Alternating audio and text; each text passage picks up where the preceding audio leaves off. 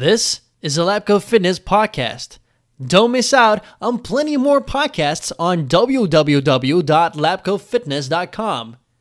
If you wish to submit any questions, also visit the same website, www.lapcofitness.com. Please enjoy this podcast.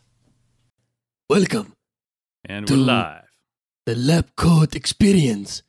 This is podcast number six, and today we learn. We have a guest, you know, the usual guest. His name is uh, Joshua Nademan. Hey, Josh, how you doing? I'm hungry. I'm doing great. I'm chowing down on some chicken wings. I heard They're you uh, slept a lot today. I mean, by a lot, I got eight hours of sleep. Yeah, it was amazing. Yeah. What do you mean? Eight hours? You did it, Well, bro. I got, yeah, I know. It's like I should have an achievement. Ding. Average sleep time achieved. Yeah. Yeah. Well, like, you know, Morgan's, uh, what is it, today, Monday? 39 weeks and one day. So we're full term. So she could have baby anytime.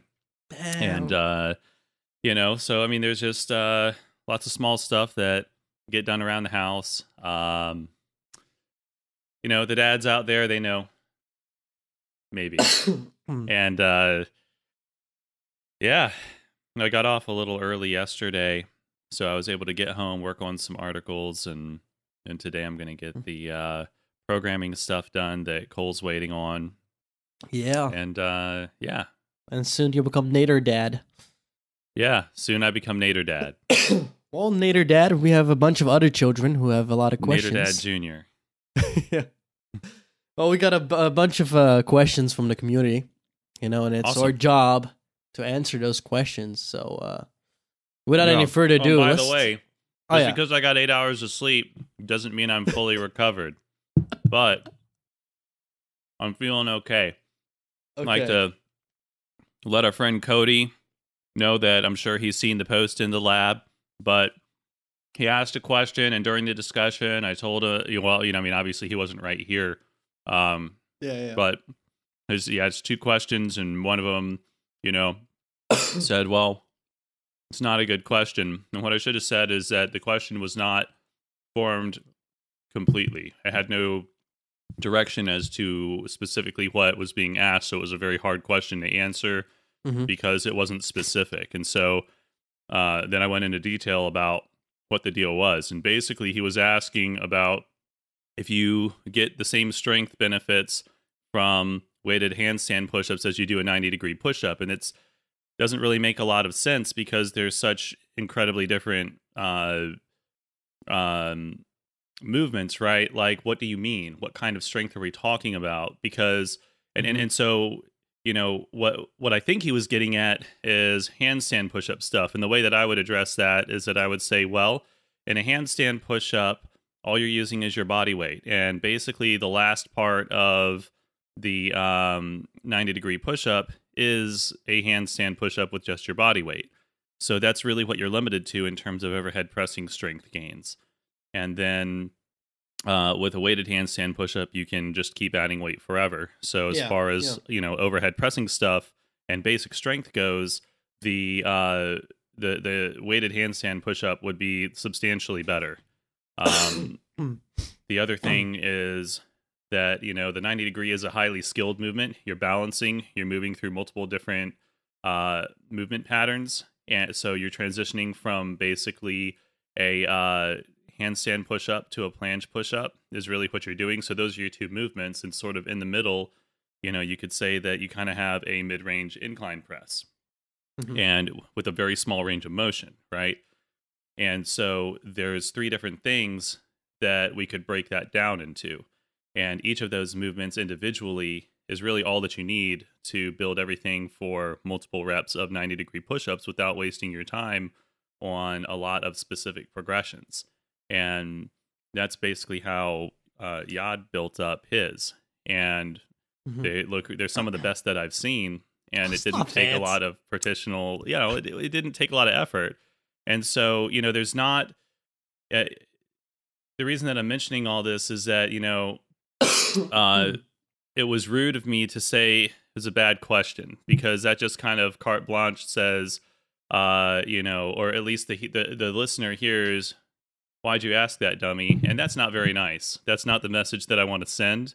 Yeah. Uh, but at the, you know, at the same time, I do want to make sure that we say, okay, when you ask a question, be real specific. Tell me what are you looking for out of the answer. You know, if you just ask, "Is basketball a good sport?" I'm gonna I'm just gonna start leaving those questions completely alone. I'm gonna say this question needs to be asked more specifically. Until it does, we're just moving on, and um, that's just what we'll have to do because uh, you know. There, there's not, yeah. There, I mean, what do you want me Yeah, to say to I- I- that? that no, that I is get a it, bad it. question. That would be a bad question because it has nowhere to go. You know what I'm saying? It's just like, uh, where do you want to go eat? I don't know. Somewhere with warm food. Thanks, asshole. You know No, what I mean? we, we try we try our best That's, to that- uh, to those are find the questions that we don't Yeah. want. yeah we try our um, best to find out what you're actually asking, and then if we don't end up answering the question you wanted, then you know we tried. That's Yeah, that's well, and, and here's what you got to remember: we're not live with the members. This isn't a forum podcast, right? There's only two of us, and we're reading something off of a piece of paper. And so, if that piece of paper doesn't have everything that uh, we need to know what you're thinking, it's very hard to be a mind reader. And so, uh, you know, maybe this whole explanation thing is going to upset people. I'm not really sure why, but um, you know, it, it might. the the The goal really is just to say, look, uh, I want to. I, I think that we know what you're getting at, and I would just want to point out the difference between uh, a very open-ended question and a question with a pointed direction. And we really, it's it's better for you and it's better for us to give Mhm. us um, very pointed questions like if you're if the like which one of these two things is going to have a um uh like is, is going to be better for what like is some exercise going to be better for a uh, specific strength in a certain area or whatever and you just want to make sure that you when, somebody else reads it they know exactly what you're asking and it shouldn't be a fitness person a, a, a well-structured question can be even if somebody doesn't have the knowledge to answer it they can clearly see what is being asked if that makes sense yeah. Basically, yeah, the more that's- that's- specific that's, you that's what i want the the Yeah. more specific you ask your question, the more specific we can answer, and so you can expect more wide uh que- answers. You know, more open answers. Uh, the the the moment the the question is more open. So Yeah, that's what we're getting at, basically. it, ma- it makes the podcast work better because then i can actually give you what you need exactly. you know yeah if i'm just picking a direction it could go anywhere and it might be interesting and there's time for that but the uh you know it's not going to give the person what they want and i'm here to give you what you want you know i just need to know what it is Yeah. and uh you know opinion questions and things are totally different. I mean sometimes by nature those are opinions. Like who do you think's the the best um well like and there, even there like who do you who, who yeah like well i don't know. I don't spend time on youtube man. I barely I have time to do this. But um but yeah i mean other people have uh, opinions on that you know? Uh, I, I think they're a little bit silly but um they're still fun to look at and uh, other people don't think they're silly and so other people are probably better to answer those questions you know All right, man. best, not the best at everything Let's uh let's get to, to the questions all right uh, that first we question have. The first question, Alexander Chani.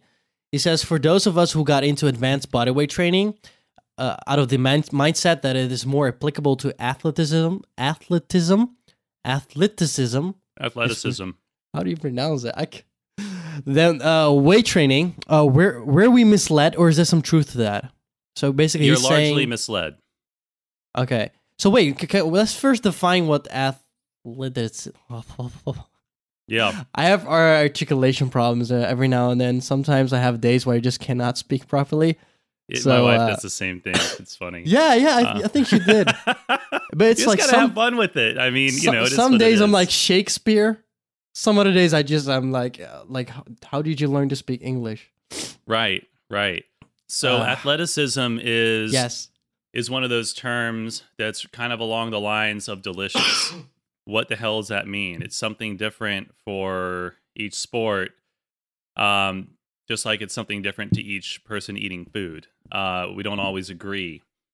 Now, having said that, athleticism does have some very broad limitations to how far you can take the definition. So, like, by nature, it means qualities inherent to an athlete or qualities that you would expect to see in an athlete, qualities of an athlete that make them good at their sport, right? So, if you're not defining what sports you're looking at, then we're kind of having a hard time going anywhere with it. So, there isn't really a lot of accepted definitions for athleticism, but if we were going to say broadly, it would mean that you move efficiently in the ways that you're trying to move and that you can be better than average at the things that require some that, that somebody needs to be good at their sport. so for example, athleticism for a tennis athlete is very different than athleticism for track and field, right? Tennis ten. hey, it's contagious. Man, going back to the corner COVID days. Um, uh, that's for the old people listening. Oh. Um, the so a tennis player is almost exclusively performing lateral movements and uh, a movement very similar to a baseball pitch in some ways. Not really, but kind of. Uh, which is the overhead serve, and then they're doing backhands and forehands. So they're doing a lot of um, those two motions, right? Where I'm just going to scoot back for a little bit, where you're basically horizontal adduction of the shoulder and pronation of the wrist, and also coming through and horizontal abduction or abduction of the shoulder and supination of the wrist. Those are your two major movements in tennis with the arm, and the third being the serve. And so a tennis player needs those three things. But one of the things that is common to almost all athletics is uh and, and when I say like athletics, I mean like really good athletes in general, is that they have the ability to generate and maintain a very stiff core because that allows the transfer from the upper bot from the power generated from the legs to the arms and Mhm. vice versa to be transferred with a minimum of loss. And it is how good punchers punch harder. It is how good hitters hit harder. There's every, you know, even with, with like the golf swing, the more that you're pivoting through the hips and the less that you're pivoting through the spine, the more powerful your swing is. And that's because the trunk muscles have nowhere near the ability to generate torque as the leg muscles and the shoulder girdle muscles. So all your core is supposed to do is stay super duper stiff, and everything else is supposed to move around it. And if you're trying to generate your swing with your core, you're always going to be weaker and not hit as far, not have the power in your shots that you really should have. And that's something that people don't know. So that would be that would be one of the big ones. Everything else that that's that's one of the few that's truly common between all sports more or less. Okay. Everything else is uh is is uh a little bit more difficult to get specific on.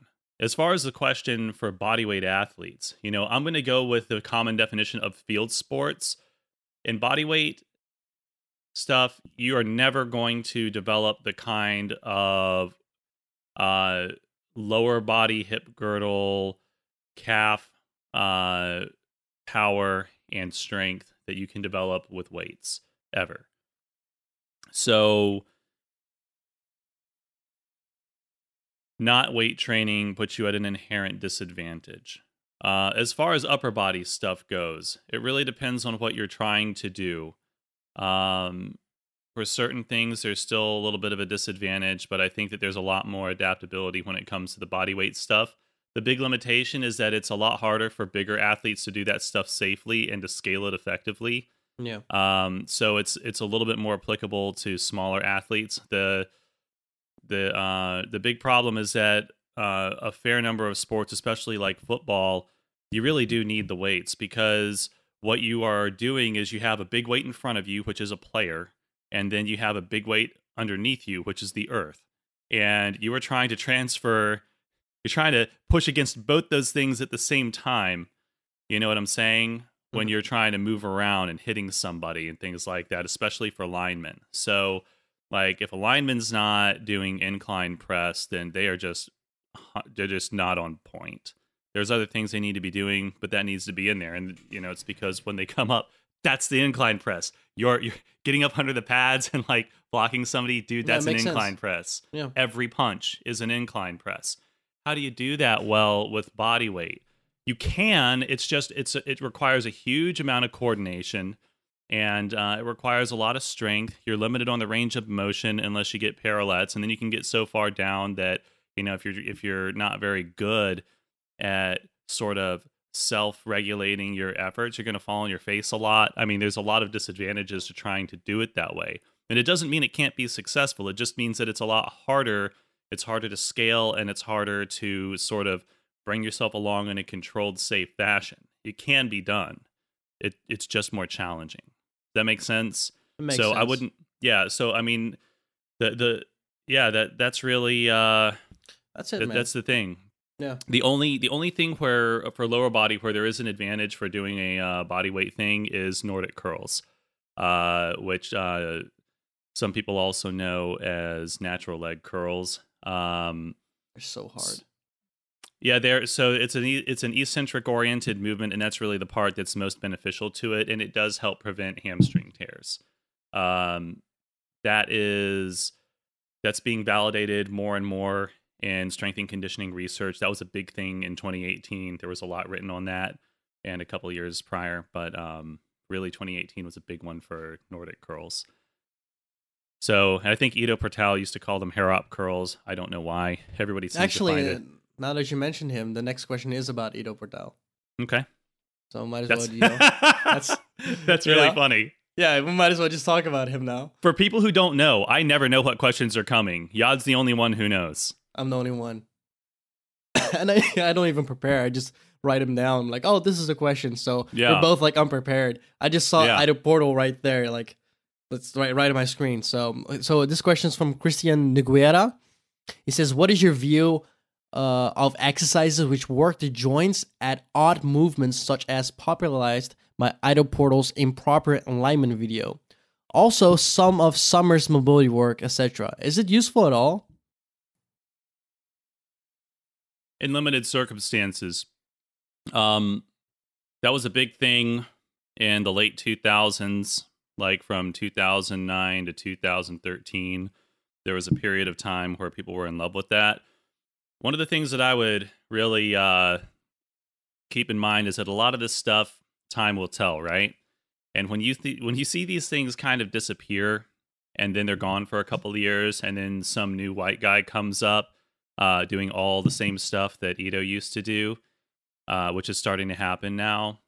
It's it's just a it's a marketing thing. Um, it looks cool. Uh, Ido learned it a lot of it from Coach Sommer. Um, the there you know I've run across a fair bit of it actually in um, capoeira. So Yeah. he may have also picked some stuff up there. Um, but the uh, so so I don't know if that's the first place he saw it or what. Uh, it doesn't really matter. Ido was one of the first people to really bring it out into the public and talk Yeah, wait, a lot for- about it. By the way, for, for Um, the for the people who don't know what we're talking about, it's basically training in um it's like walking on the side of your ankles, right? yeah, So that, you- that you be one of the a- examples. So yeah, like yeah, like basically things that could in, like ranges ranges of emotion that could possibly injure you. He wants you he wants you to sh- be strengthened in those positions. Yeah, there's some you- inherent disadvantages. Um, so we're going to compare two things here. One is strengthening the muscles that prevent you from going into those ranges of motion, and the other is stretching and then loading the stretches. Because if you really want to be honest, that's all that it is. Yeah. Um, to then walk around in an alignment that would often result in a twisted ankle, right?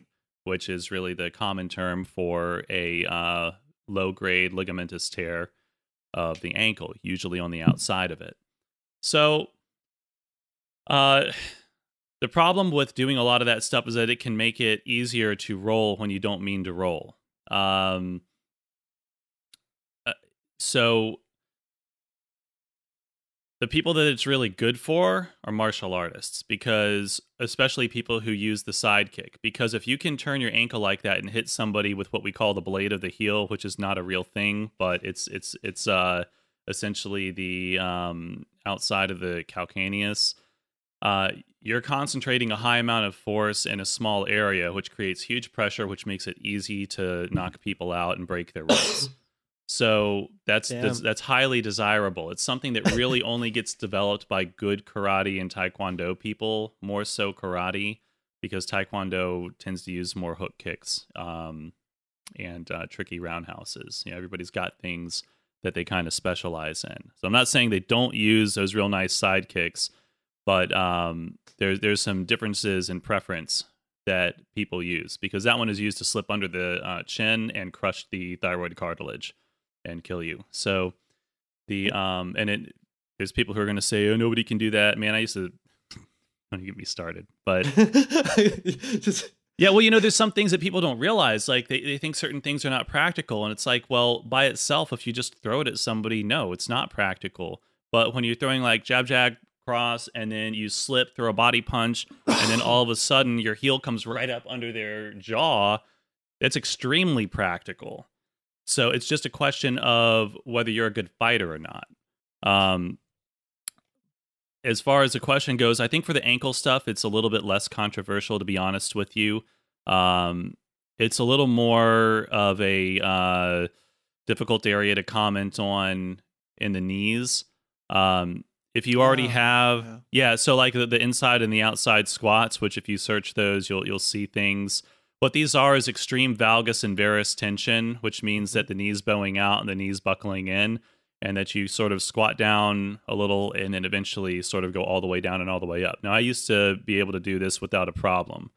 Uh, I've I've got damaged cartilage, um, the meniscus in my right knee, so I don't mess with any of that stuff anymore.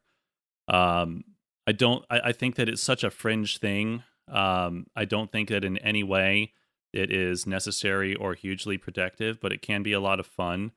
And um, I do think that it, could offer some protective value because you are basically temporarily putting stress on the ligaments and then you spend the rest of the day not putting stress on them. So you've stimulated them to grow thicker. Whether that actually happens or not, we would have to have serial MRIs done over um, you know long periods of time with consistent training to demonstrate that because it could. It's possible that it it it could uh, thicken those ligaments over a number of months or years and um, make you a little more injury resistant. So I I think that if you're healthy then they're fine. Um, you know as long as you take it slow and are careful and you don't do too much. Mhm. you know two three times a week is really all that should be done there. Um, some people will do more. It causes some people problems. Uh, some people it doesn't cause problems you know? So there's a lot of your mileage may vary in that answer and i know we kind of went over a few different areas but um, that is that's kind of the long and the short of it you Mhm. know? Is is that uh, no it's not something that should be very high on your list um, yes, it could potentially cause problems, but if you approach it intelligently and have a good time, you uh, probably will not have problems. Now, what I was mentioning as a comparison is like instead of walking on the side of your ankle, like I'm scooting back in my chair now and just lifting my foot up. So, like instead of walking on the side of my ankle here, what if I was just doing strengthening for those muscles? Right? You are not going to sprain your ankle. I've actually taken gymnasts who there's one kid, he was I think 8 or 9 at the time and um he's my favorite example. He had such heavily taped ankles and he hurt and he was a good kid too. He was he was he was really good. Really nice kid, very good tumbler. Uh, he's pretty strong, honestly. And his mom was super sweet and so um the uh one day, you know, we were just talking and showing some stuff, and he, they were unwrapping his ankles, and I was just like, "Why is your like what's going on?" And so they told me, and you know, he just has terrible ankles. And I said, well, let me show you something. And so I showed them how to use some resistance bands to properly strengthen this. And there's a way that you do a slip around the um, ankle there, and so so that you can get the the, the proper uh, torque across the joint, so that you can actually strengthen the muscles that you want. And I saw him a couple months later uh, because the gymnastics club didn't always go to the same gym. Uh, you know, in terms like this is when I was messing around with um, uh, the Georgia Tech gymnastic team and like the club, you know, like the um, intramural, whatever. I don't know. Yeah, yeah, and um, so we saw him a couple months later, and his mom was just super excited. You know, it's like he's, you know, we don't have to tape his ankles anymore. His ankles don't hurt, and he was better. He was he was tumbling higher. He was feeling great, and uh, it just kept continuing like that. And so he didn't need more motion. What he needed was more stability. And I would always I would always caution you that when you go into things like this, you've got to have the stability. And one of the things that a lot of these people don't always, you know, tell you is and, and they sometimes they don't realize themselves is that you know once you're already stable you can really approach a lot of mobility stuff safely that would be a bad idea if you're just going for pure range of motion you Yeah. know you have to have strength and control in it so anyways that's uh that's a long answer for that yeah. but I it's it's also an unusual topic, and I wanted to kind of cover a lot of different things there and give an example and sort of show a preview of things that down the line we'll be teaching. It's just a question of what's most important, and that's just not at the top of the list. All right, next question by Nicholas Massman. Uh, he, he asks, "What are your thoughts on a minimum minimum effective volume, maximum recoverable volume, uh, as per Mike Israetel, and moving from one to the other in a cycle? The mass cycles seem to fit these concept quite well." He's talking about our mass cycles. Right. Well, I think that uh, Mike Israetel is responsible for one of the most uh, important sets of vocabulary in effective strength and conditioning. He's a very, very smart man. He's obviously a beast. He's put his time in, you know, in the lab, in business, and in the gym. And, uh, you know, one of the things that even like he'll tell you, you know, if you listen to a lot of his stuff, I'm a big fan. And, you know, I've said a lot of this stuff myself over the years, but he's developed a much more specific vocabulary that I use because I think that it's a good vocabulary. there are a few terms that I use that make it a little more specific, but um, you know, it's like 99% similar. And the it's a good thing. So as far as moving from minimum effective to maximum recoverable, you don't want to do that. What you want to do is you want to be moving from minimum effective to maximum adaptive.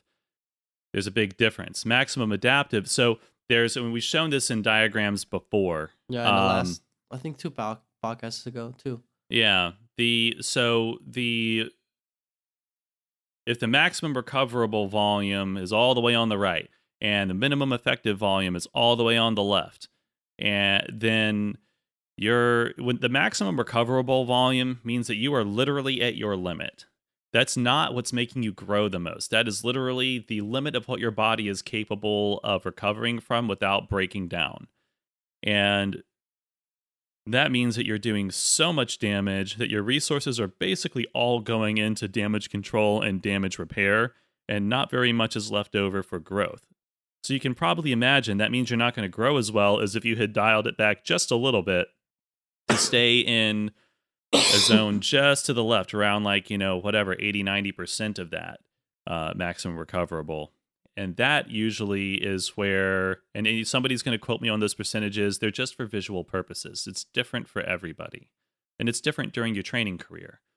And um, so when, when you get a little bit over, so instead of being like all the way over here, you're sort of in this, you know, 70, 80, 90% range of your maximum recoverable volume compared to the uh, minimum effective Mm-hmm. that's that's usually your maximum adaptive volume. That's where you need to be to get the best results from your training.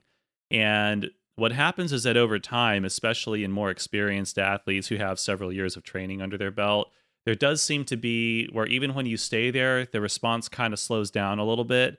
And that's where you kind of have to back off and go to a lower volume or even take a couple of weeks off once a year and just let your body forget about what it feels like to be trained and then you come back and it's very sensitive again. And you recover everything that you lost within like the first 2 weeks 3 weeks and then you tend to make better progress for a little while. And then eventually you're going to you're going to go through your cycles and you're going to vary the volume up and down so that your body has a chance to kind of hit the uh, ideal parameters quite a bit. And eventually, you have to do the same thing again. And the reason that you can't just target the maximum adaptive volume directly is that we don't have a good way of measuring what it is. What Mike often does, from what I've seen, uh, and he would have to comment on this to really make it like you know official or whatever but he he goes through waves that he knows are going to go a little bit past maximum adaptive because you can't we, don't have a good way to hit it right on the bullseye. But we know that if we start a little bit low and go a little bit high we're going to spend a good bit of our time right where we want to be. And the rest of it isn't that far off. And we're not going past the point of return. You know what i mean?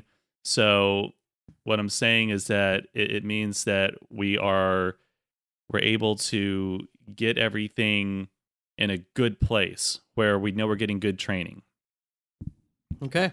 And that, that that's why you'll you'll see a lot of uh, really everybody who has good programming is going to have a variation of these buildups and volume and then resets. Um, what we do is we take things a little bit slower so that it gives us more time in that uh, maximum adaptive area and it makes it harder to immediately push past. Uh, you know, those are kind of what I call flavor options. Uh, all the good, th- all the right things are there. I just take my own spin on how to stay there and how to stay there longer. Um, and I think that's why so many of our people have such excellent results. Um, but I, I, you know, how important is that? It's a great question. We don't have good research to tell us. I just know that it's an easy way to progress the way that we do it. It doesn't take a lot of energy. It doesn't like you know compared to other things. Um, there's a lot of different ways to get those volume waves. I just go for the one that creates the least fatigue while retaining the results. Um, you know. Yeah. But All yeah, right, man. the, the, the the short answer is that it's the the the vocab is great. I love Dr. Israetel's work. He's a super cool guy. He's a dope dude. He- I met him like, like, uh, yeah. this weekend. yeah, Yad and Cole got a chance to go over and attend one of their seminars. He's just as tall as me, uh, but then he's like 35 kilo more lean Oh, he's mass. so he's Uh, huge. and the the weird thing is, his his wrists and ankles are like same size as me. So, and I have very Mhm. very thin wrists and ankles. And I was like, how do you pack so much muscle? You're such a beast. yeah, well, you know, it's the juice, and Yeah. uh, the you know he doesn't make any secrets about that. no, And still, um, it's it's still impressive. Well, no, no, and that's the thing though. It's not just the juice; it's the work. The the, the juice just lets you recover from the work. Yeah. that's the thing, and that, that's what people don't understand is that these guys who are, you know, taking it as far as they can go by using you know the super supplements, um, steroids. Um, you know, they're working harder than all the rest of us. They can. They can recover from that. They are, you know what I'm saying? Like the Yeah. ones that are successful. And so uh you know, I'm I don't personally think that it's, you know, it's not my favorite, you know, direction to say people should go because I, I think that there's a lot of additional health risks and realistically it does it's not the risk reward isn't there. But for some people it is, and some people don't care. And honestly, who gives a shit? It's the it's uh you know his body is a testament to years and years and years of his iron will and good science and um he brings a lot of people to great places that don't use any of that stuff and that's that's the most important thing you know it's That easy is, to yeah. find reasons to shit on people but you should be looking for whether or not they are able to get other people where those people want to go and if those people are like you then you should probably be listening All right, man. Next question by Demetrius Manuris. He says, Thank you for answering my forearm splint question on podcast four. I have been following the advice for the ulnar deviations, compression, and extensor strengthening, and it has helped immensely. Once their injury is fully healed, how can I go back to training planche without the fear of aggravating it again? Before putting a planche on hold for rehab, I could hold a straddle planche for five seconds. So, Well- yeah. You want to tackle that? Yeah, I mean, first thing is use wrist wraps. Yes. I don't- I don't know why people are so resistant to that. It's a pride thing. I used to be one of those people. Well, bruh, um, aren't your wrists going to get weak? no, Bruh, bruh, It- bruh. that's always the thing. It's like the knee wrap thing too, man. You're just fucking cheating, man. Like, bro, go pull on that knee wrap. It doesn't lift very much weight. And just- here's the thing: even if it adds 12 extra pounds to the bar, if I make 50 pounds of squat gains over the next uh, three months, you know, not saying I would, but just saying if, what if, right? Six months. That knee wrap didn't get stronger, dude. You did. Come on, put that shit to rest. True. Um, you know what I mean? and, and it's a tool. People forget it's a tool. Yeah. And It's- and here's here's the, the way that you use the wrist wraps is that some people are always going to have problems. Not everybody was made to just be a beast without wraps. That's why humans made shoes, man. It's not weak to wear shoes. It's smart to wear shoes. That's why they stuck around. about? Yeah, go get some trench rot. See how you do. Go walk down medieval streets barefoot. Okay, people put animal skins on their feet for a reason. Um, The Native Americans wore them for a reason. They were about as natural as you could get, and one of the natural things they did was put extra skin on their feet. Um, and that's that's just important to understand. You know what I mean? Is that it's a tool, like you said, it's an extra support device, and as you i- as you move forward through the months, you can always loosen it up a little bit. Yeah. It doesn't need to be on or off. It can be on like, you know, 100% tightness and then 95% tightness and then 90 and then 85. And you'll find you may find a point where below it you just start having problems. So just use the wrap. It's yeah, crazy. use use the wrap. Keep doing the exercises. yeah, do you want to be strong or not? You know? Yeah. That's kind of what it comes down to. And if you want to be strong, you use the tools that let you train.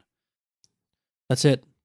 Yeah. I, I use it. Uh, so when when I'm doing uh, like a skill cycle or something, I I tend to use wrist wraps a lot, and then every now and then I would not use them, but not like consciously. I would just forget them.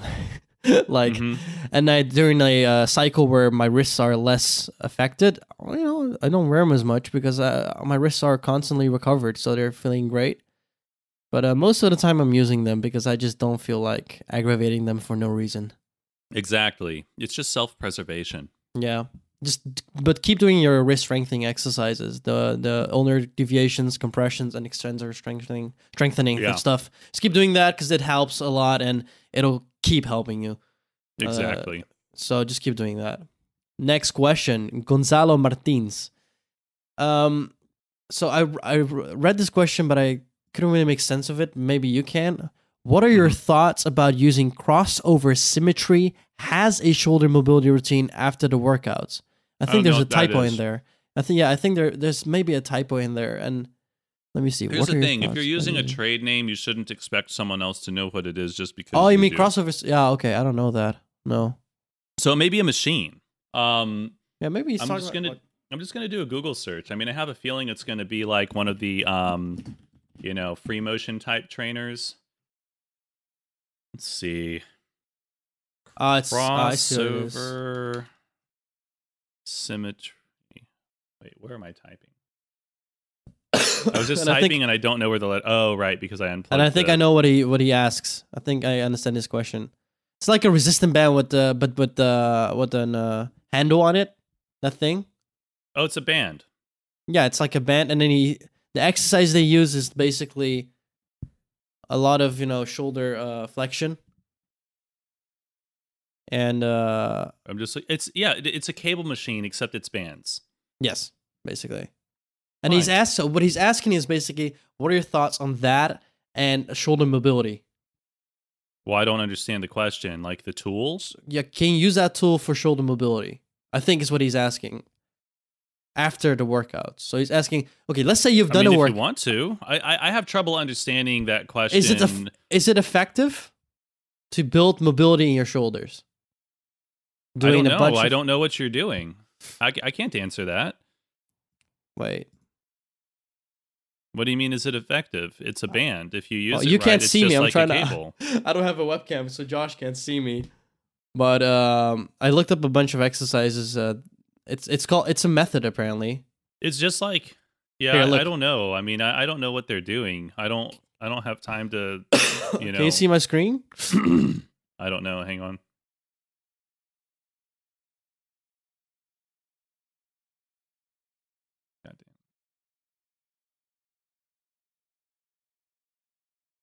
Well, basically, it looks like people are like, yeah, it's the same thing that I'm looking at. They're just shoulder exercises. yeah. It's more of a strengthening thing, you know. The so here's the thing.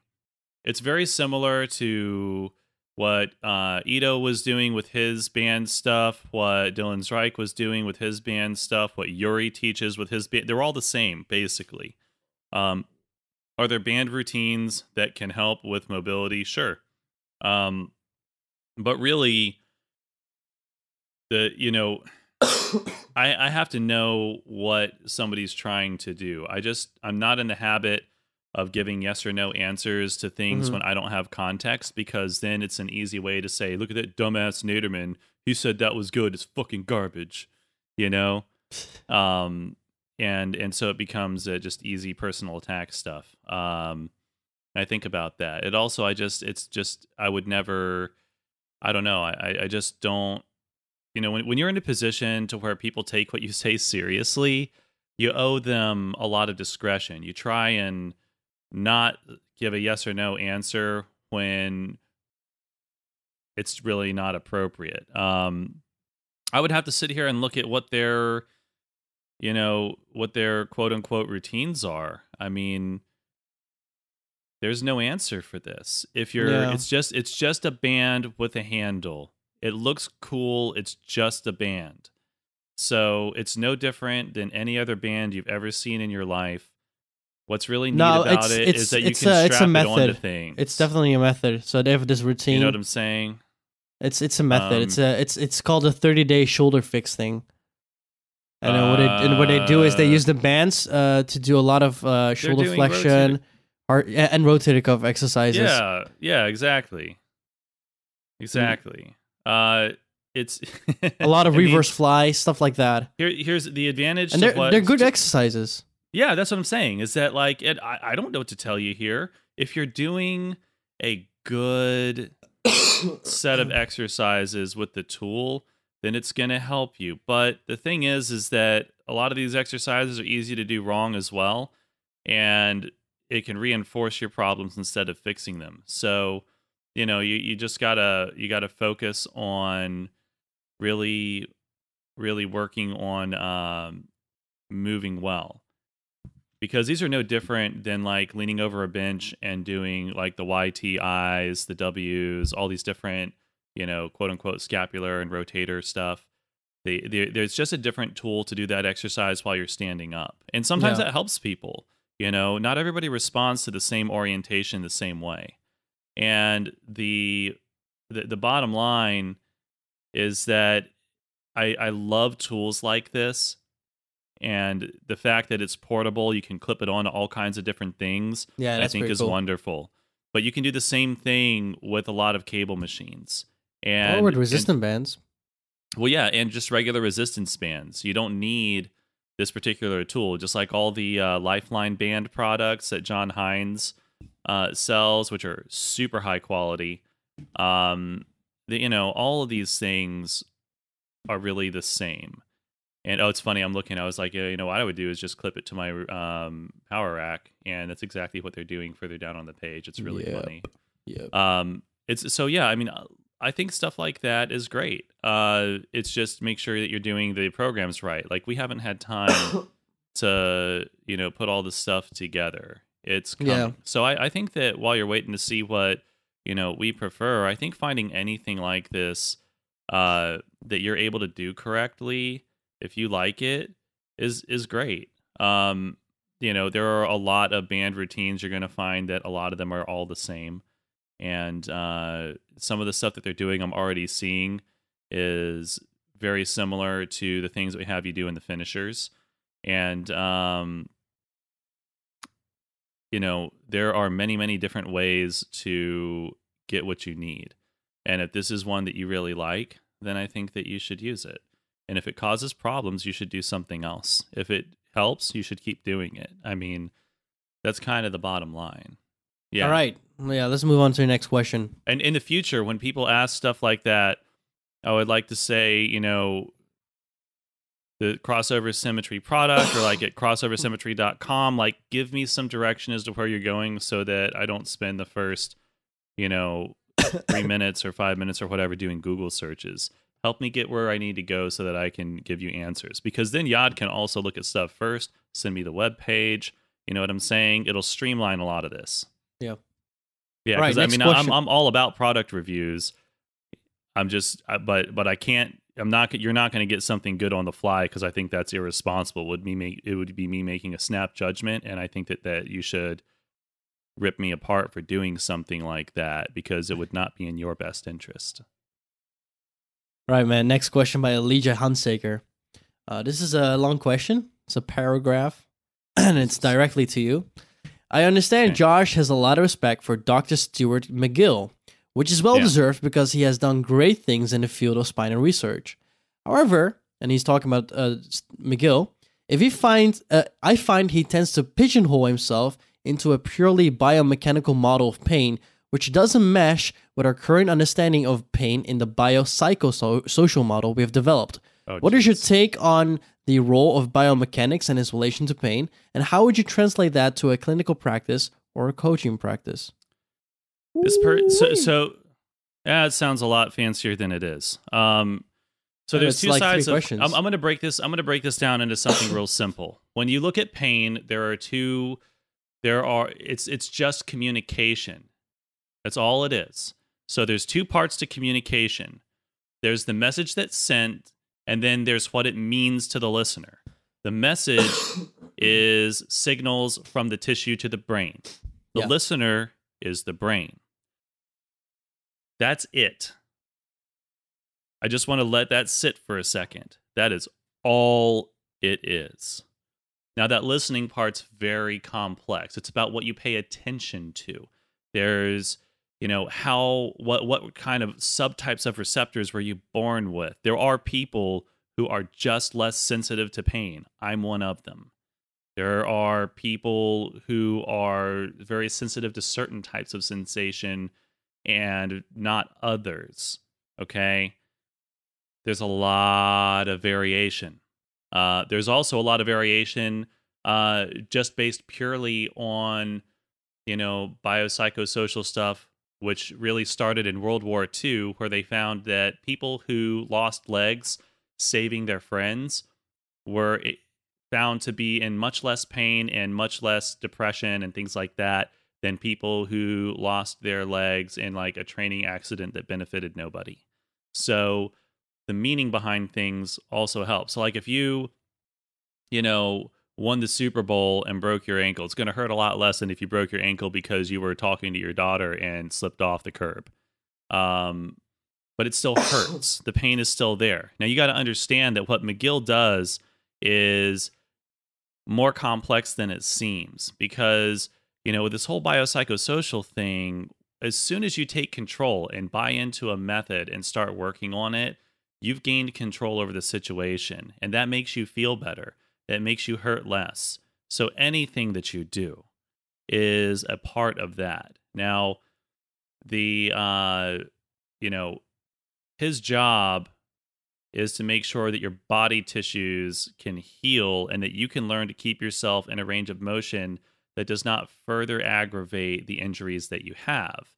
And that's why the athletes that he works with are able to go back to competition and set new world records when we know that they're still injured. You know what I'm saying? Because he has basically taught them how to stabilize their injuries, how to progressively accept motion that they need for their sport, right? And that's that's more than just bottom up signaling. That's not just altering the message. It is altering the listener. It is allowing your body to ignore louder and louder signals little by little. So there's more going on than you think that there is. Uh, what you're really asking, this biopsychosocial stuff, a lot of it, not all of it, but a lot of it is about more chronic things where we know that the tissue has probably had enough time to recover, honestly. And yet this person still has pain, but they think about it a lot. And so that that's a complex area. We there are people who have more patience than me for working with stuff like that. Um, I'm not discounting its importance, but this is an academic rabbit hole that you could spend the rest of your life in and die unsatisfied in a hundred years. Um, so the bottom line is that you know your beliefs about pain matter.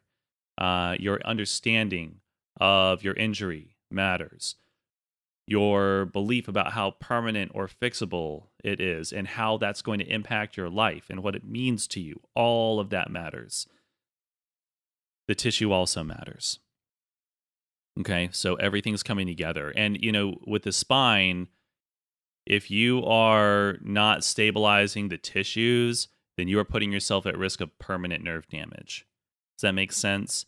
Makes so, sense. especially with spinal injuries, you have got to take the biomechanical stuff in the forefront um, and make sure that that's taken care of. Is it going to be your whole answer? Probably not. Um, but you know, he's doing more than that. The whole recovery process is about teaching you that it's okay to move again, and that no, it's not the end of the world if you are a little uncomfortable on a training day. Just ask yourself, am I maintaining my position?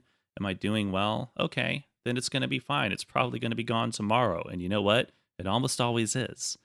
And so that's that's uh, you'll see things like that in his interactions with his athletes that's that's not something that you can put into a book very well when you're also trying to address the biomechanical stuff because that's personal coaching it has to be tailored to the individual it's a lot of back and forth and Yeah. so uh, that's really a totally separate area and a totally that it, it wouldn't it wouldn't work super well i don't think to um to try and do both at the same time in the same video because people get confused. You know, when you're advanced enough and you really get it, that's one thing. When you're the patient and somebody's doing this to you in the moment, that's one thing, right? Those two scenarios, you can throw them together.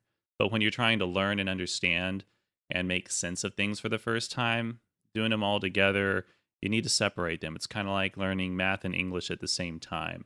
You shouldn't try and do them all in the same minute. You know, you have one class in the morning and then one class at lunch. And it's not the same thing in both classes. Math for an hour, English for an hour, something like that. Um, and you know, obvious, you know, there, there's progressions, all that. But the, the the idea here is basically that um, McGill is about the injury recovery. If you have additional factors to your pain, which not everybody has. That's the thing, is like this whole biopsychosocial camp assumes that everybody has these issues, and they don't. Um, just like people who are pure biomechanists assume that everybody has biomechanical issues, uh, and they don't. And we know that. If anything, we've known for a very long time, and it's very freely acknowledged that pain often has nothing to do with uh, true tissue deformity.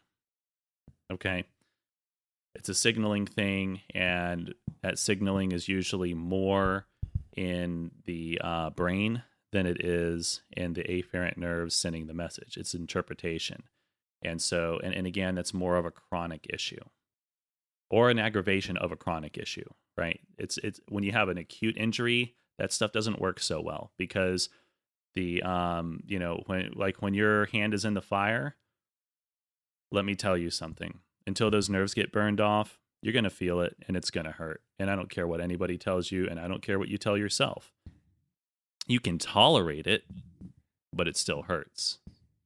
Right? Totally different issue. So that's that's that's what I have to say with that. Um, Yeah. it's a good it's a good question. He's not pigeonholing himself. He is you know, it's that's a common there's a lot of criticisms of him because people love to look for things to um you know be critical about. Anytime somebody is successful, it it triggers something in in people that make us and I'm you know, I'm as guilty of it as anybody else. You know, I'm not trying to say I'm immune. I recognize this is that we we all do this. And it's a part of our learning process. And some of it, you know, especially when you haven't accomplished much, uh, it, it's a uh, self-defensive thing to try and maintain your place. I'm not saying that's what the asker is doing. I'm just saying in terms of human behavior, that's a big one. Yeah. As people see something, it threatens them inside. They don't recognize it, but it does. And so they have to attack it. Otherwise, it makes them feel inferior. And um, you know, it's just it's good to it's good to look out for things. I mean, I I noticed that in myself. Uh, I'm just a person. I'm just a dude, and uh, I actively try and cut that uh, thought those thought patterns out because I don't think that they help me. Um, you know, and it also they're they're my warnings saying, hey, you've got more to learn in this area, and or you're falling behind or something, and it triggers me, and then I have to go learn, and then I'm better again. Um, as opposed to trying to tear something down and and and not looking for more. And I don't think that that's what this question or or the person asking is doing. Yeah. Um, I just think that All right, they man. don't. Yeah, they, they've never worked with a real high level person uh, in those in those areas, and when you're you're doing that, they they they cover everything. It's just that what he's famous for is the biomechanics. All right, let's move on to the next question because we got like four or five more. Um, this next question is from Jane Mikinimi. Uh, my Mhm. gym has some strongman uh, strongman equipment Yeah, and yeah, farmer handles, yokes, sleds, stuff like that. Uh, how how could I incorporate incorporate these things to my training, and how uh, c- could I potentially replace some of the leg work with these? He's not really aiming for any competition. He just likes doing them more. Yeah, I love that stuff. Okay, um, it's about how much training time you have. I would, uh, what I would do is I would use those things as assistance exercises. Seriously, um, that's one of the things they're best for. And and one of the nice things about a lot of strongman stuff, like the Atlas stones and carrying the Africa rock and a lot of odd stuff, is that they, if you notice, if you look at the events, they're mostly endurance events. They're very even though it's strongman, it's not one rep maxes. You know, there e- even like with the power stuff, like throwing the barrels over like a 14 foot pole or whatever. Um, you, how many of those do you have to throw? A lot, right? So, uh, I just point that out so to kind of explain why I really like stuff like that as assistance exercises. It's a lot of stabilization for the core. Um, the the biggest thing that I would say, what that- happened to your voice? man, you know, people don't realize that I spend 14 hours of my day talking to nurses and really really Holy sick people who are dying of cancer. So, uh That was weird. that's that's it, it happens you know I'm, like i said i i am fatigued and strained in more ways than two uh Rip. also my coffee's cold and my chicken's cold and that's probably congealing some of the mucus in the back of my throat Yeah, yeah. also not helping um the uh i forgot what the question was sorry Well, you basically answered it. You're just basically saying use them as accessory work. That's how you would incorporate these things to your Yeah, the big thing with the so with the yokes, especially overhead yoke carries. God, I love those. I, I think that they are one of the most under. In fact, the the the one guy I'm helping with, uh, you know, on monthly consults is a uh, hand balancing base, and we're moving towards doing stuff like that because there is uh, a huge amount of value. Do I think it's fundamental? No, um, but if you can, if the equipment's available, um, you know, if you have particular weaknesses in certain areas, if you're a guy like that who needs to hold somebody overhead for a long period of time, these things are awesome. Awesome. And they belong in the accessory uh, area. All right, let's move on to the next question. Uh, this next question is by Abdul Ghani Mamon. And he asks, What are good ways to improve work capacity? For example, not needing three to five minutes rest time between sets of pull ups, bench press, rows, squat, etc. to fully recover. I want to get to the point where I can rest 45 to 60 seconds to fully recover from a set and not miss reps in the next set. Right now, I love it. it. takes I me love it. yeah, right now it takes me about eight minutes to recover from a set of pull-ups, and even then I miss a couple of reps in the next set. Well, All right, maybe so doing too much for that one. Yeah. well, you- the you go. first thing is that what you want are robot arms and robot legs. That's your only solution. Um, yeah. So here's the thing when you're working heavy and you're working close to your volume limit, you are depleting the creatine phosphate system and you're building up a lot of heat and you're building up a lot of intracellular metabolites from glucose metabolism. Those three things take time. All by itself, the creatine system takes three to five minutes to be fully recharged. It really takes five, sometimes it takes longer. Kind of depends on where you're at in the workout, how strong you are, and how far you pushed. Um, so, and the heat buildup is also a thing. You're going to get fatigued when you overheat. Um, so, some of it could be environmental, some of it could be poor hydration. Um, one of the things that actually does help, though, is just chewing on one or two jelly beans. It's just a variation I did before I knew about carb rinsing. Uh, I still think it's uh, the one of the best ways to go. Carbohydrates in your mouth um, increase peak power and they reduce perceived fatigue. And just in general, especially as the workouts go on, um, they make things work better. And it has absolutely nothing to do with your blood sugar or sparing glycogen or anything. It's a purely neurological phenomenon and it's fascinating, and we're still learning about it. Um, I picked it up from an old pro bodybuilder in like a very old issue of some crap or other muscle mag when I was in the Navy. And it was a little sidebar, like page 70 or something. And it just was this, you know, I think it was Derek James. And he just said, you know, I used to just have like a couple Skittles in my workout. And so I tried that, but the Skittles had too much acid for me. Like it would make my stomach upset after a couple of sets. So I tried jelly beans and they were magic. All of a sudden, two, three hour workouts didn't suck anymore. And I've used that since. I've always liked that. I've talked about it a lot.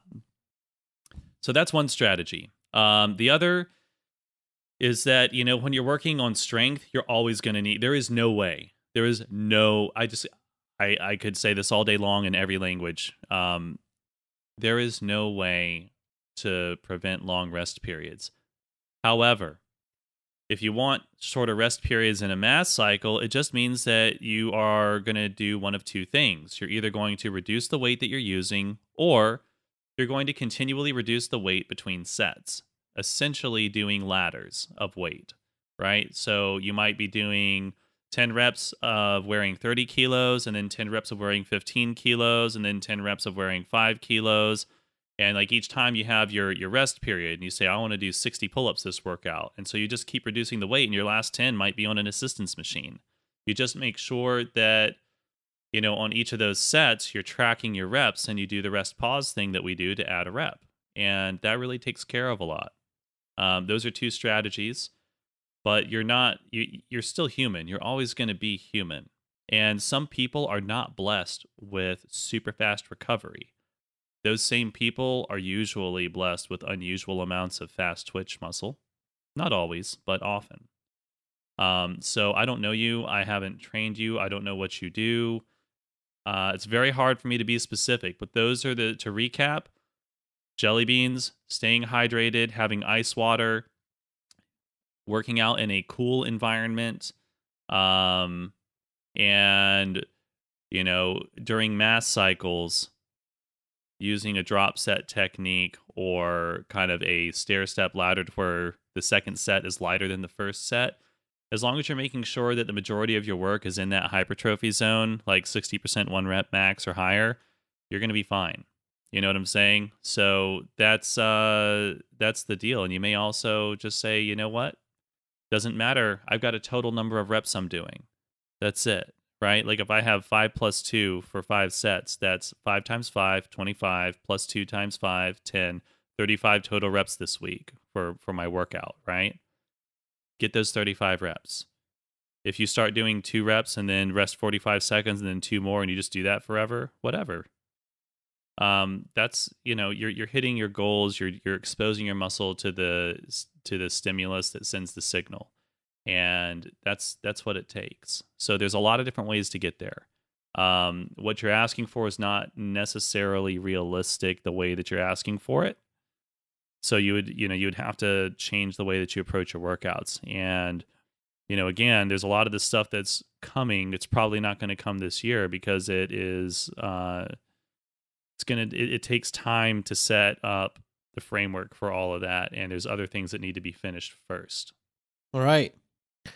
Moving on to the next question uh, by John Bjorn Bjornar Kaiser.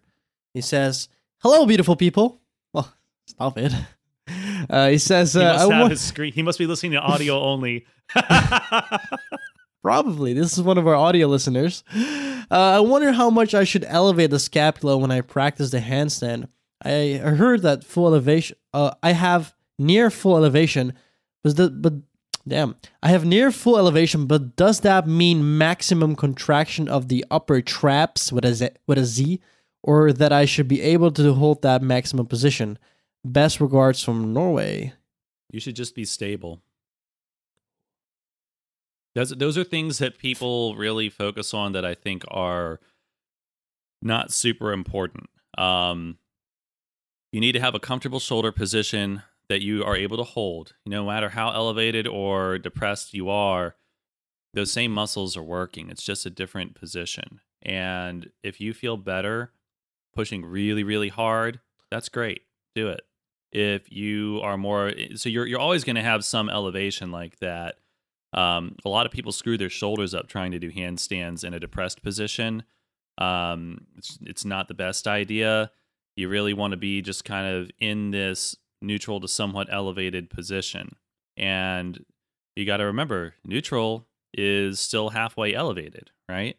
So, you know, you're just rotating up, and so really, it's it's just the upward rotation. And as long as you don't feel pinching in your shoulders, guess what? You're there. So, I would experiment. I would see what cues make you feel the most stable in your handstand. And, you know, first you want to start with the balance point thing. You need to know where, and w- when we talk about the balance point, that's where the weight's centered. It's not the place that you're trying to balance from. You know, it's just where, if everything was reduced to one place, where would that weight be? So it means like, you know, 10% on each finger and maybe like a little bit on the outside of the hand, a little bit on the inside of the hand with the thumb, a little bit on the palm, heel, you know, and it's all distributed everywhere, but the center mathematically is right there kind of under the wrist. And um, from there, you just line your body up. Your body is going to be in the position it needs to be in. From there, if you have to push up a little, uh, you know, through the shoulders, that's fine. It's everybody's built differently. They feel it differently. They interpret differently. They think differently. So I don't want to sit there and pigeonhole all the other users into thinking, oh my gosh, I'm not doing what Naderman just said, so I must be wrong.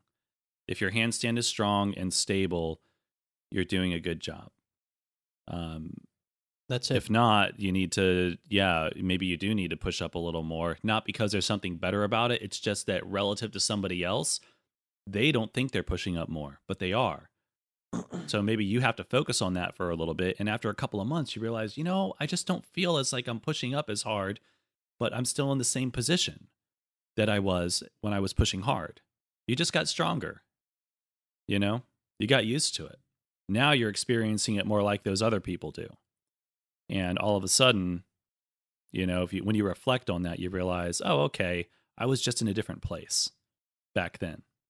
So that's it. I mean, if it helps you, then sure, I think you should push more. Um, if it doesn't help you, then I don't think that you should.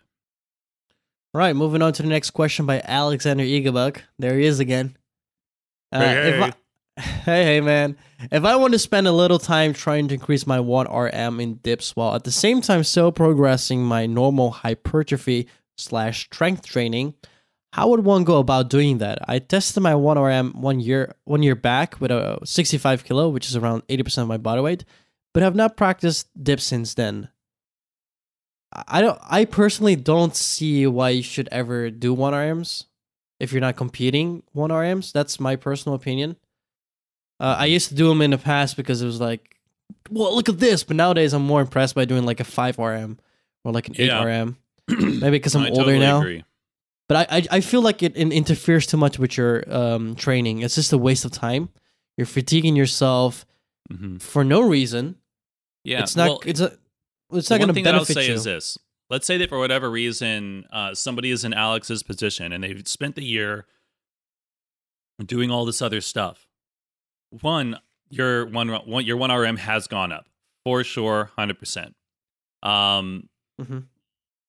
The but if you want to prove it to yourself, then your dip might be your horizontal press for the purposes of the strength cycle, the peaking cycle, rather, that people are going Yes. into. You know, for the first group is in now, and um, do I think that it is the the best way to do things in terms of long term benefit? No, but that doesn't always matter. If you have something that means something to you, and you say, you know what, I want to spend That's eight true. weeks easing myself in just to prove to myself that I've done this, or I'm used to bragging about this. I want to know how much it's gone up. Then you know you spend eight to twelve weeks in a proper peaking cycle for that lift. You just have to dial the other things for upper body back so you don't interfere. That's what you do. That that's the more most important uh, part. If if you're gonna do it, you know, do it in a cycle that's ma- made for it. Don't do it uh, while doing your hypertrophy training or strength training. Just Right. plan for it. Right. Plan for it. Don't don't let it interfere. Um, and that's why. And, and also, uh, it's, it, brings up another question: How often do you want to do a peak and cycle if you don't compete? Which is a whole question on its never. own.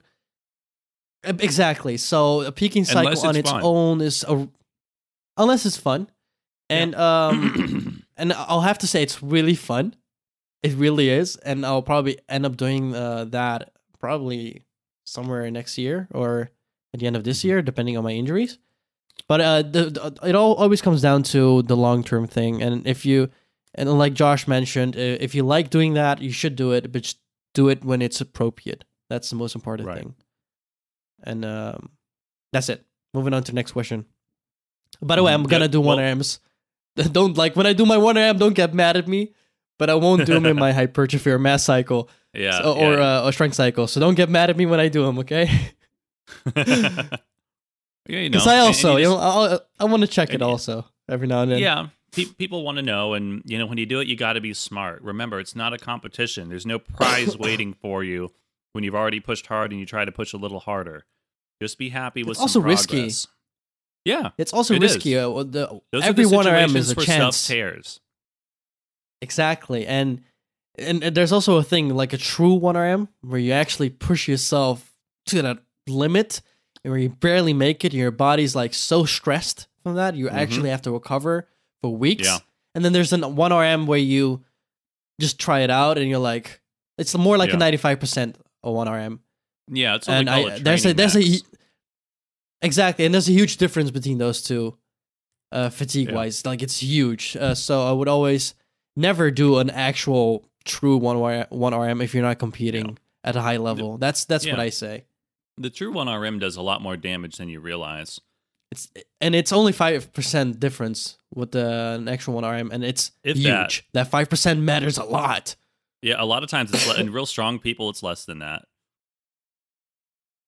Yeah, yeah, yeah. That makes sense. Seriously, like yeah, and, and that's the thing, you know. So that's I, I would just go for a comfortable single that is like you know an eight or a nine out of ten effort, and um, which is that's hard. Like That's so hard. You just you don't hit ten out of ten, and um and be happy. Don't keep trying to repeat it. Don't do it again for like another year. Like give yourself the time to to uh develop. You know. Yeah. Right. That brings me to the next question by Mauro Gomez Alvarez. I'm currently doing the four day strength cycle, including back squats and deadlifts. During the third week, I'm only going to be able to train from Monday to Thursday. Should I try doing everything to try to do everything in four consecutive days, or should I repeat that week later on, or something You else? I think it's You fine. that. Yeah, it's fine. Like you might you might be a little fatigued. It's okay. You know, it- You it's know, you- nothing you just terrible. adjust. Yeah, Yeah, you you it's may fine, don't find worry about that it, man. um yeah, that's that's kind of the bottom line. That's is- that's is it- basically it's the cool. answer. Don't worry about it. Just do it. It's cool. Yeah, and if, if you find like on that third or fourth workout or whatever that um you know you're still you you feel a little weaker that day, like on the on the third and the fourth days, then uh either take a little more rest between the sets or break the sets apart a little bit so that you're using the same weight for the same total reps. You know what I'm saying? Yeah, yeah, yeah, yeah. Yeah, just just treat But other other than that, it. it's fine. Yeah. yeah. All right, let's uh, move on to the last question. We uh sort of did a sprint right there. Stephen Soil. He's actually um Stephen Soy. He's actually one of the uh consultant guys I'm doing. And he came up with this question during one of the consults, and we both agreed that it's a better question for the podcast. And it's uh it's, it's this a question. I'm a regular blood donor. I donate every three months and sometimes more regularly due to hemochromatosis, which is iron overload. Uh-huh. Yeah. Yep. I do suffer from fatigue in the first few days after the donation, after the donation, which affects my training. But in the long term, would muscle growth and strength gain be affected by the regular loss of blood? No. No, it will not. Won't matter at all. I'm serious. yeah, yeah, that's it. I, I don't. just- yeah, it's, I'm, it's, not, that, I'm not that's like one of the rare. Those are one of the Yeah. rare yes or no answers. And is Um, it no. is it because First it's off, yeah. dude is a hero. You Yeah. have no idea how much blood gets used every day. And one of the cool things, I don't know what other countries do this, but I found out recently that Sweden, when you donate blood, I'm sure you have to let them do this, but um, they will send you a text message or an email or something anytime one of the units of your blood gets used so that you know that you just saved somebody. that's so dope. Isn't it? That's, one of the so coolest cool. things I've ever heard in my life. That is badass. Like every like imagine Steven because he does it every three months. He's like, oh, saved another life. yeah. That'd be so dope. Yeah, you probably saved a It is- lot well, of lives. he's saving man. two lives. He's saving his life and he's saving somebody In that case, yeah, but he's saving a lot of lives, man. If he's been doing this Yeah. for years. Yeah. Well, that's it, man. That's the uh the wrap. That's we we did it. We answered every question once again. We have a Uh, um we have a good question actually that just popped up 44 minutes ago, like during the podcast on the lab. Um On the Reddit lab? yeah, yeah, I just randomly went there. There's one thing I wanted to bring up. There's a couple of things. Uh, but um Boss Batman um Oh, there, yeah. Yeah, cool guy. Um, he's just getting started with us, and he was saying, I don't understand age based muscle loss. I've heard that men over the age of 30 lose 1% of muscle mass per year, and that number increases to 2% after the age 40.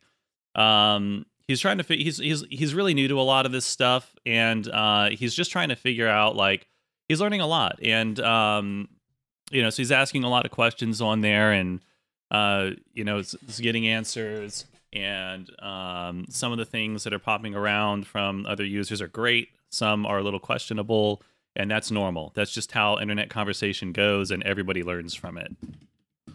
So his question is really interesting. So the short version is that um, it doesn't have to happen. You know, sarcopenia is our is a word that is just used. It just means that your muscle mass wastes away. What it means is that when you're in your 20s, even if you don't work out all that much, you, your muscle mass doesn't really change a whole lot. The truth is that after puberty, it slowly starts going down. If you really look at the graphs, it is a steady downward slope after the age of like 16 to 20, depending on when you stop uh, puberty. It's just that uh, after the age of 40, the slope changes and becomes a little steeper. You lose a little more. Um, some say that that's like a hormonal thing. I'm not sure that's totally true. I think it's more of a uh, neurological thing. Our body is pruning neural connections our entire lives. What you don't use, you really do lose. And um, and so and the same thing is true for muscle mass. When you're working out, you keep it, and um, and it can grow. And when you stop working out, it starts fading away. And after a certain point, um, it can go bye bye. And what happens in later life is that our body starts pruning some of. So you have the same number of muscle fibers, but instead of having like three nerves responsible for controlling like 100 muscle fibers, one of those nerve cells kind of gets cut off for reasons we don't totally understand. And now there's only two, and that makes old people a little jerkier. It makes them harder to control uh, fine motions. And um, it does not happen if you keep using those nerves. So when you're sedentary and you don't work out and you don't practice anything, you don't play sports, you know, you're not really using those skills, and then you try and do them again for the first time 30 years later, they're they're very degenerated and there's only so much you can get back. But if you maintain your entire life and you just keep working out and keep doing stuff, they don't really go away until the, your 60s or 70s, and it's much much slower. Um, so that's that that's kind of the thing is that. Uh, and, and there's a lot going on there. Part of it is nutritional stuff too. We know that as we age, we start becoming a little more resistant to the anabolic effects of low dose um, leucine, and so protein dose per meal becomes a little more important. Um, you know, there's new research showing that like senior citizens should be getting at least 1.5 grams of protein per kilo per day. Same thing for pregnant women. Um, interestingly enough. And, uh, you know, this is not going to be in guidelines for 10 or 20 years, I'm sure. It takes a long time for that to change. Um, so, but that's that's kind of what what we're looking at is that like you know for Boss because he's 48, I would say that you know he should absolutely be making sure that the vast majority of his protein intake happens in doses of at least 30 grams, and uh, you know that's where supplements become important. He also is doing the right things. He's working out. And you know, the cool thing is there's new research that just came out. I want to say it was a couple months ago that uh, showed pretty conclusively that even if you never worked out until your 40s, that you can still make awesome, awesome gains. And that, you know, 50s, 60s, 70s, doesn't matter what age, that um, you are still going to have a great response and that the health benefits are seem to be more or less identical to the benefits that come from exercising your entire life. So oh. there is, n- oh. yeah, that's that's the new part. The muscle stuff okay, is old. Dad, news. time to work out. Yeah. Well, it's funny. Like my dad's been getting around the farm. He gets out for like hours every day, making piles of sticks and like clearing land and stuff. He's 87. He looks, I mean, like 10 years younger. He he really looks fantastic and he feels better. He's mentally much sharper. Like it's it's amazing. It's really been a blessing in disguise you know to to be where we're at. And that's a lot of why i put up with uh you know my inherent life difficulties is that there's a lot that you don't see and it's not always worth talking about. But uh you know uh there are reasons why i put myself through what i do and that's one of them you know he and my mom really worked their asses off, and uh, they they went without for many years to make sure that me and my sister had um, what we need and what we wanted. And uh, you know, I feel like he deserves to be in a place where he can thrive, not just a place that gives him medication three times a day, you know, and has a little garden in a square courtyard that's 50 feet across. And um, I think that all those nursing facilities are really fantastic. They're a hell of a lot better than dying alone on the toilet in, you know, whoever's house.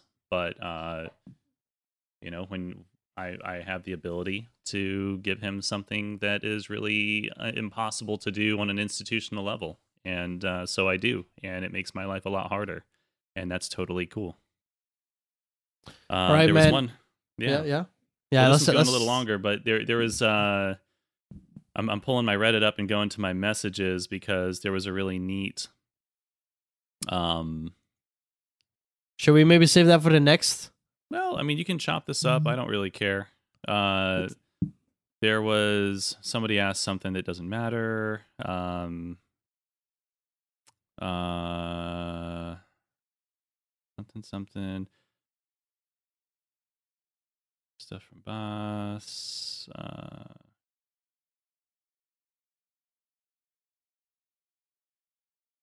okay, this is one. Let's see. This one I'll have to do in a separate um, podcast. It's it's a lot of specific stuff. That's that's what I'm saying. Coming let's, out of a shoulder injury, and I just don't have the energy to do it well. Yeah, Let's just wrap it up, man. Else. But I think we're in a good spot. Yeah, we've like we're 90 minutes almost, so it's like the longest podcast so far. So let's just wrap it up. Sound good? Yeah. Yeah, man. Well, we addressed a lot of stuff. Some of them were very like nebulous, complex questions. Yeah. All right, guys. Thank you for listening. That was another podcast number six, and uh, you know, keep sending your questions in, and we'll keep answering them, and we'll see you on the next podcast. Later. Later. Thanks for listening, people.